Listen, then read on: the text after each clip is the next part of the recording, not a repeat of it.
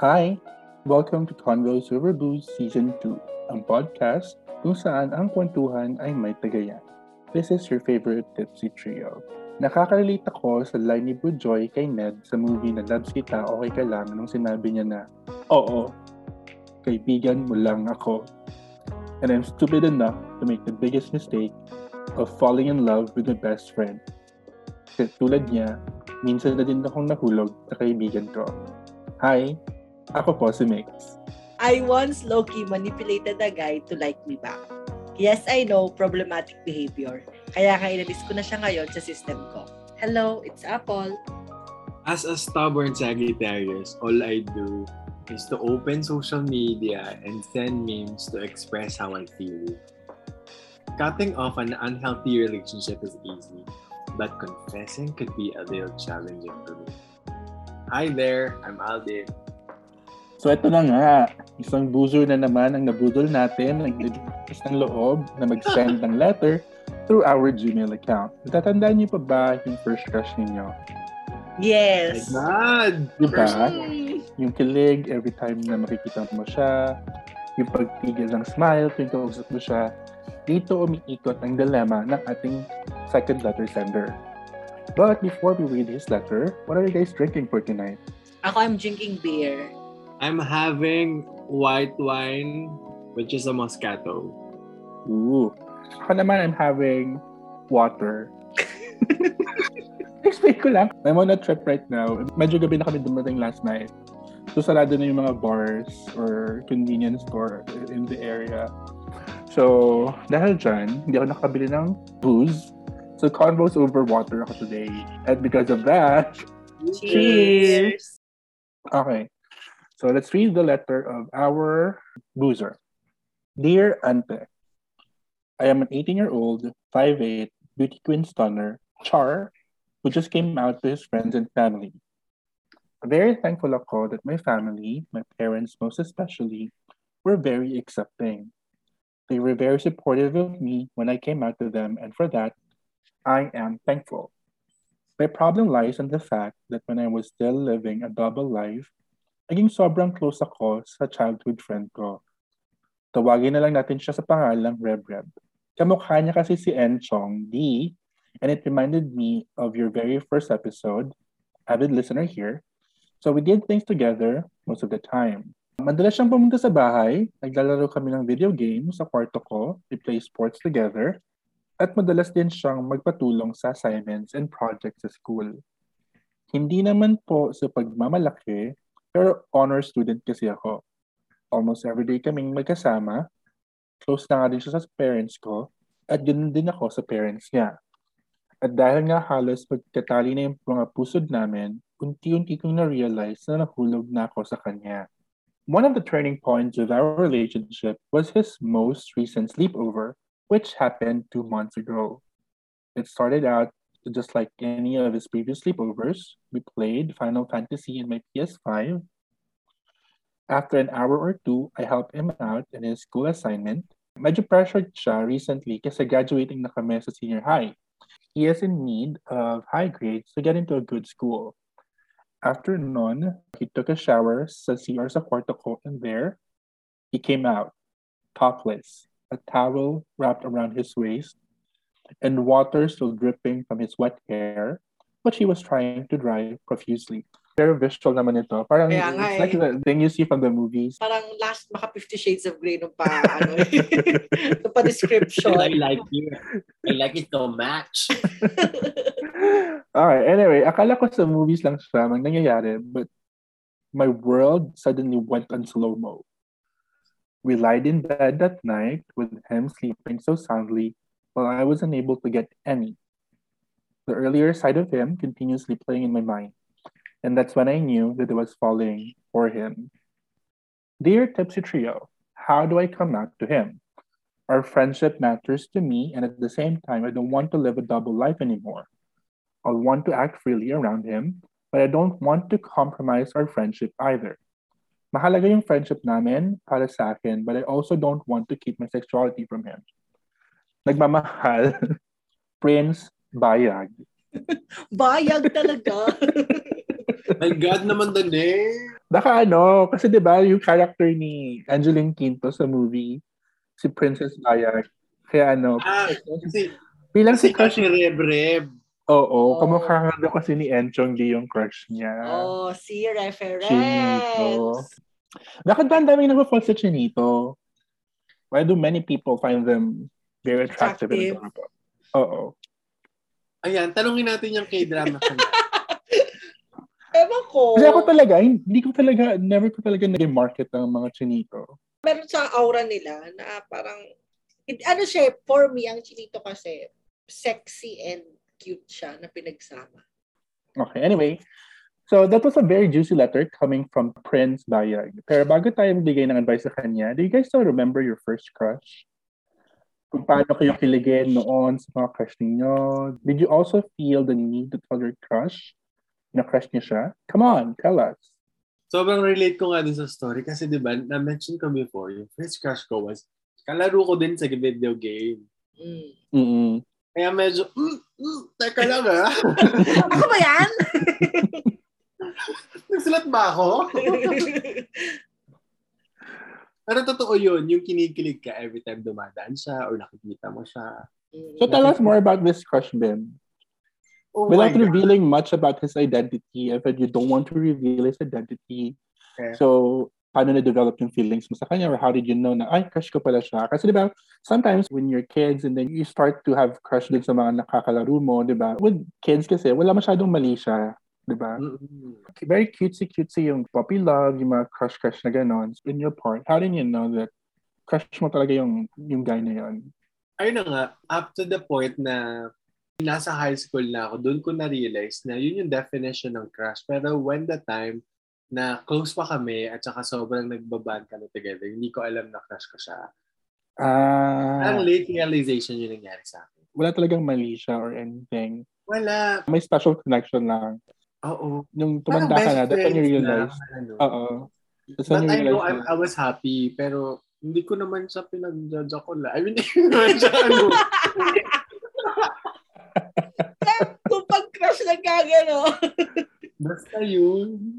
Oh, ikaw naman, Apple. Tell us about your first crush. Yung first crush ko, hindi ako umamin sa kanya. Kasi ano siya, naalala ko noon, elementary student ako, grade 3. Tapos yung crush ko noon, high school. Nakwento ko na to before. Yun yung sa isang outing lang siya nangyari. Tapos, yun yung parang na-crush at first sight ka sa kanya. Tapos nag-end din siya doon. Ganun siya. Mm-hmm. Yung crush ko na umamin ako, nangyari yun nung elementary. Hindi ko lang alam kung yung taong yun is nandito pa or nasa ibang bansa na. Anyway, elementary kami noon. Crush ko yun nung ano pa kami, grade 4. Tapos, crush yung friend ko. So ako, wala lang, tiyana lang. Tapos nung graduate na kami, yung friend ko na crush na, hindi kasi siya sumama. Nung time din na yun, hindi niya na-bet yung friend ko na yun. So ngayon, edi nag-outing kami sa dagat.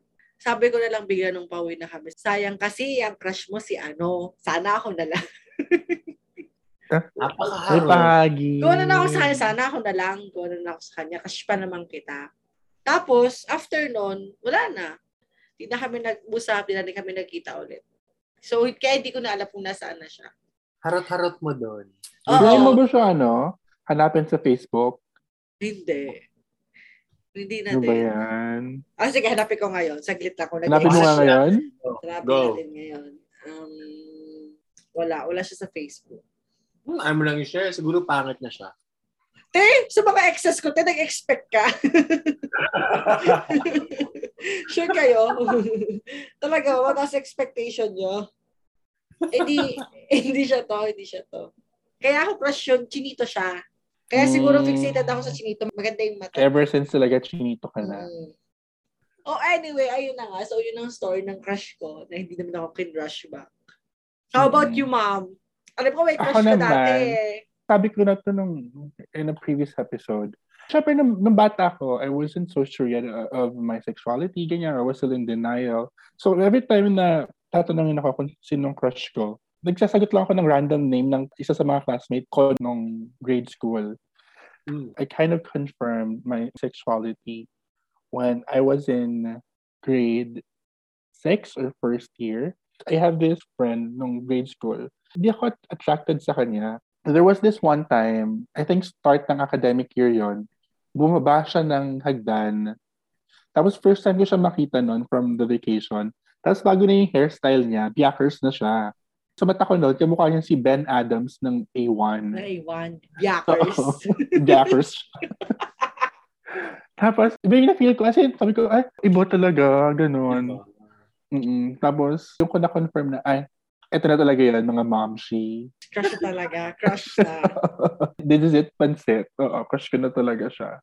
Nung grade school, madalas kami magkasama. Paras pa kaming sa Kristan nung grade school. Di ba nga nagka-girlfriend pa ako nung grade school? Tapos isa pa siya dun sa mga buyo-buyo sa amin. Pero, nagsimula nung naging blackers yung buhok niya, naging attracted ako sa kanya. It continued on until we were in fourth year high school. Pero yun, yung first crush ko was my grade school friend and classmate. Okay, let's go to our Boozer's Dilemma. Paano nga ba umamin sa crush mo? Anong tips yung pwede natin ibigay sa kanya? Medyo dalawa kasi yung problem niya. To come out to your crush is already a problem. Ang dagdag kasi sa problem niya is hindi pa siya out doon sa crush niya. So apart from telling his crush na crush niya siya, his problem is to also tell his crush na he is gay. He doesn't want to ruin the friendship. Anong advice natin kay Prince Bayag? Nasubukan niyo na ba umamin sa crush niyo? Oo, yun nga, di ba? Umamin naman ako. So papasalihan mo yung crush? Oo, te. As in, dibay ng loob at saka lakas ng dibdib na lang talaga yung pangunan ko doon. Parang, diyolo ko na. Kasi ang inisip ko noon, kung hindi ko sasabihin, ayokong isipin pa yun. Alam mo yun, parang ayokong manghinayang. Ayoko nang hihinayang sa mga bagay na pwede ko namang dapat bigyan ng paraan. Ayoko nang pakiramdam na lagi ako nagda-doubt. Sigurista kasi ako. Yun ako. So, at sya, di ba nga, doon din sa intro ko, di ba, sabi ko, I low-key manipulated agay to like. Ganun yung nangyari sa isang ex ko. Parang sinabi ko na, uy, crush kita. Ganyan. Parang sabi ko pa nga sa kanya, alam mo, siguro kung magkakilala tayo nung dati pa, malamang jowa na kita. Gumanon pa ako sa kanya talaga noon. Tapos, ewan ko, siguro kinilig siya or ang bad ko noon. Eventually, naging kami. Yun nga lang, hindi nag-work kasi nga, pangit yung ginamit kong method. Pero, yun nga, ang akin kasi, i-push ko na. Dahil nga, ayoko mag-regret. Sa akin yun. Pero kasi gets ko yung point niya eh, na yung friendship kasi, di ba, yung besties kayo for what? For like, how many years? Tapos, unsure ka kung anong mangyayari. Kung mag-work ba or hindi. I mean, para sa akin, isipin na lang niya kung kaya niya bang tanggapin or mabuhay, if ever, na hindi ma-reciprocate nung guy, yung feeling niya, or mag-move on na lang siya, or mabuhay na lang siya without telling the guy. So, kailangan niya talagang pumunta. Ayun nga. Kasi parang, there are lots of ways to tell your crush na crush mo siya. You could do it through letter, or you could do it through a conversation, through text, and other kinds of medium. But more than that, I think, kailangan ma-take note ni Prince Bayag that in doing so, he has to own his story.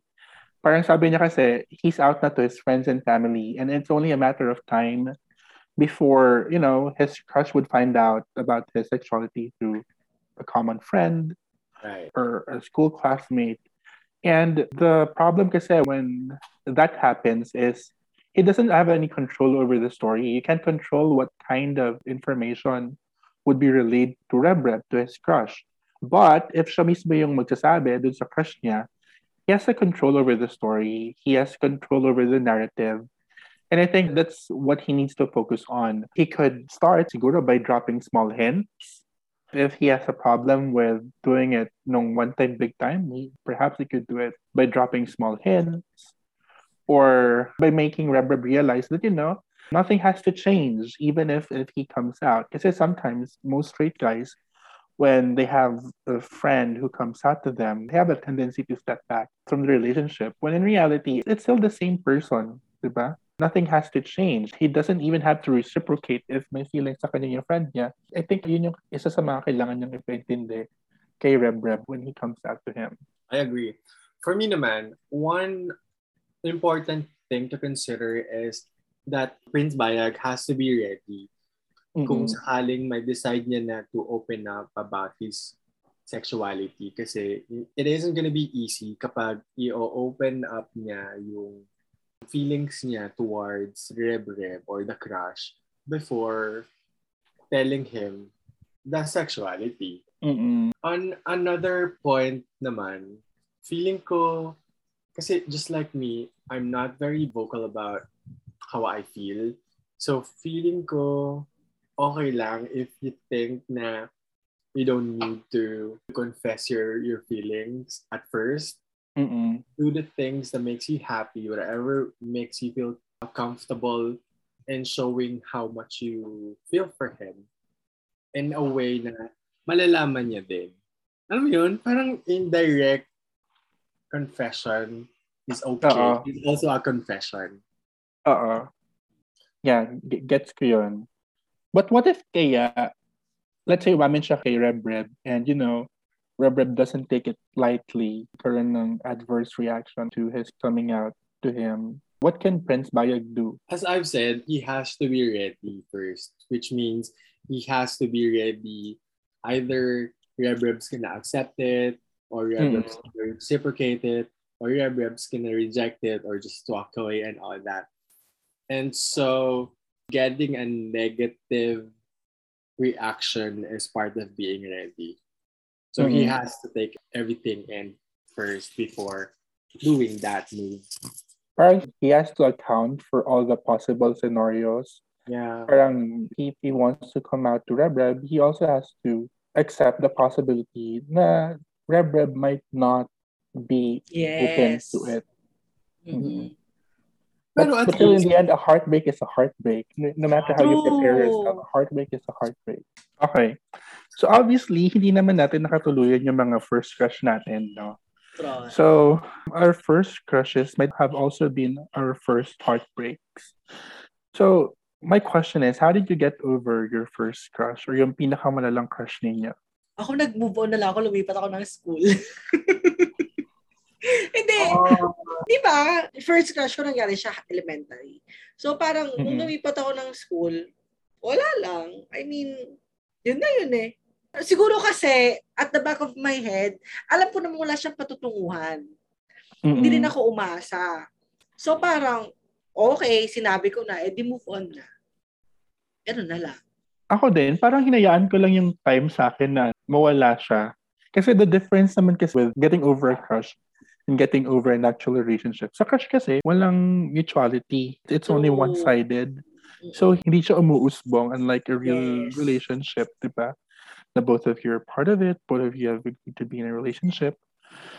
So, mas may investment yung sexual relationship as compared to a crush. Kaya mas mag-get over. Ikaw, Bim? Me naman, parang feeling ko nakatulong na hindi ko inabot sa kanya yung nararamdaman ko. Kaya it was easy for me to forget and just let go. So that's another tip for Prince Bayag. If you feel na walang patutunguhan, I don't know, feeling ko lang, then just don't confess it. Tapos maghanap ka lang ng ibang crush? Ganun ba yun? For sure, makakahanap ka ng bagong reference. Oo nga, totoo. So, let's wrap up our second Dear Ante episode by saying your takeaways from this episode. Siguro, I'll start. The worst thing that could happen now is kapag umamin si Princess, he is to lose Reb-Reb. And it could also be, I'm not romanticizing it or being too optimistic about it, but if he comes out to Reb-Reb and Reb-Reb would have an adverse reaction to it, or he wouldn't take it lightly and decide to unfriend him, then it's good in a way because he was able to wither out a friendship that's too shallow. Very shallow. Uh-oh. Diba? Agree. Right. It only reveals Reb-Reb's character, not his. So he gains from it by withering out an unworthy friend. I would say. Mm-mm. So parang ang gawin na lang siguro ni Prince is mag-out ka muna and then wait for his reaction.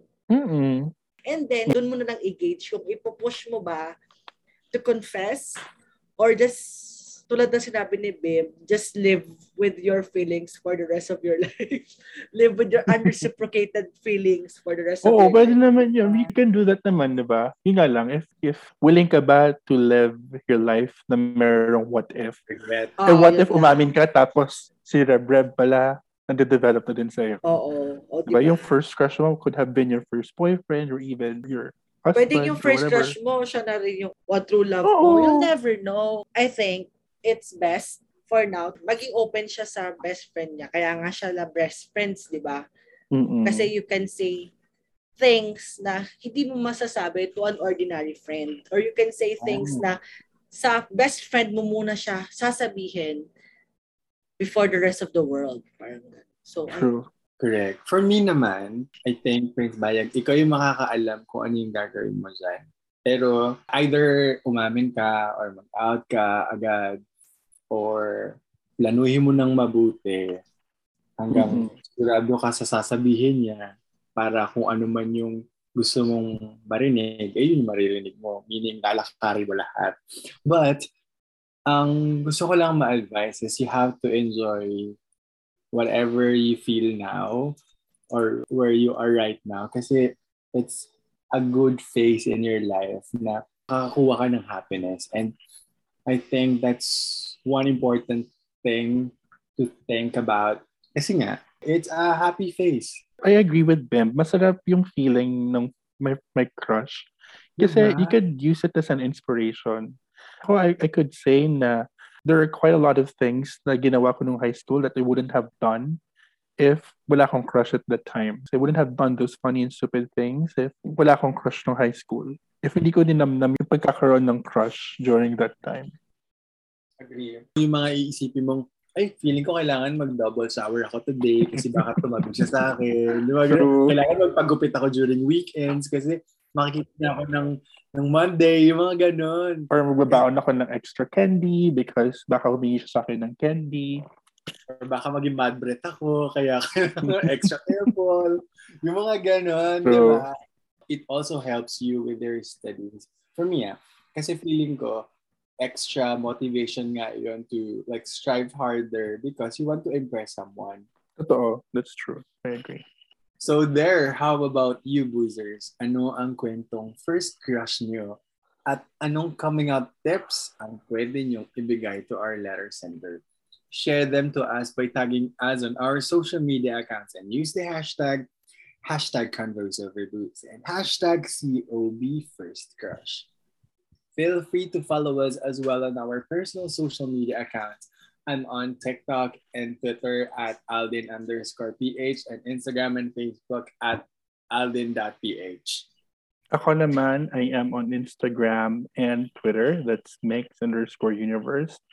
MIKS_universe. I'm on Twitter and Instagram, and that's at Apple Salido. You may also visit our official Facebook, Twitter, and Instagram account at ConvoSilverBlues. So don't forget to like and follow us on Apple Podcasts.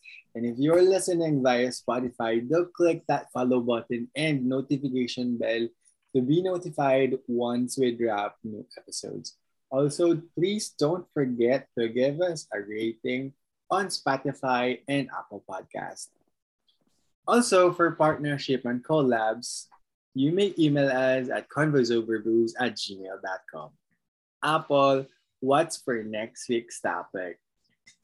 So, ito na nga. Since we are still in the middle of the pandemic, have you guys ever experienced the feeling of being in a rut? That feeling of being in a boring, monotonous cycle. Well, hindi kayo nag-iisa. Kaya naman next week, pag-uusapan natin yung mga productivity tips na pwede nating gawin to break out of our boring routines. Dito lang yan sa inyong favorite Monday Tambayan. Final reminders, COVID cases may already be declining, but it doesn't mean that we have to put our guards down. Let's still follow safety protocols, mask mandates, and sanitize. Plus, the campaign period has already started. Let's take this as an opportunity to gauge our candidates, their stand on social issues, their platforms and qualifications, so we could form well-informed and smart decisions come May 9th. This is season 2 of Convo Silver Blues. Cheers!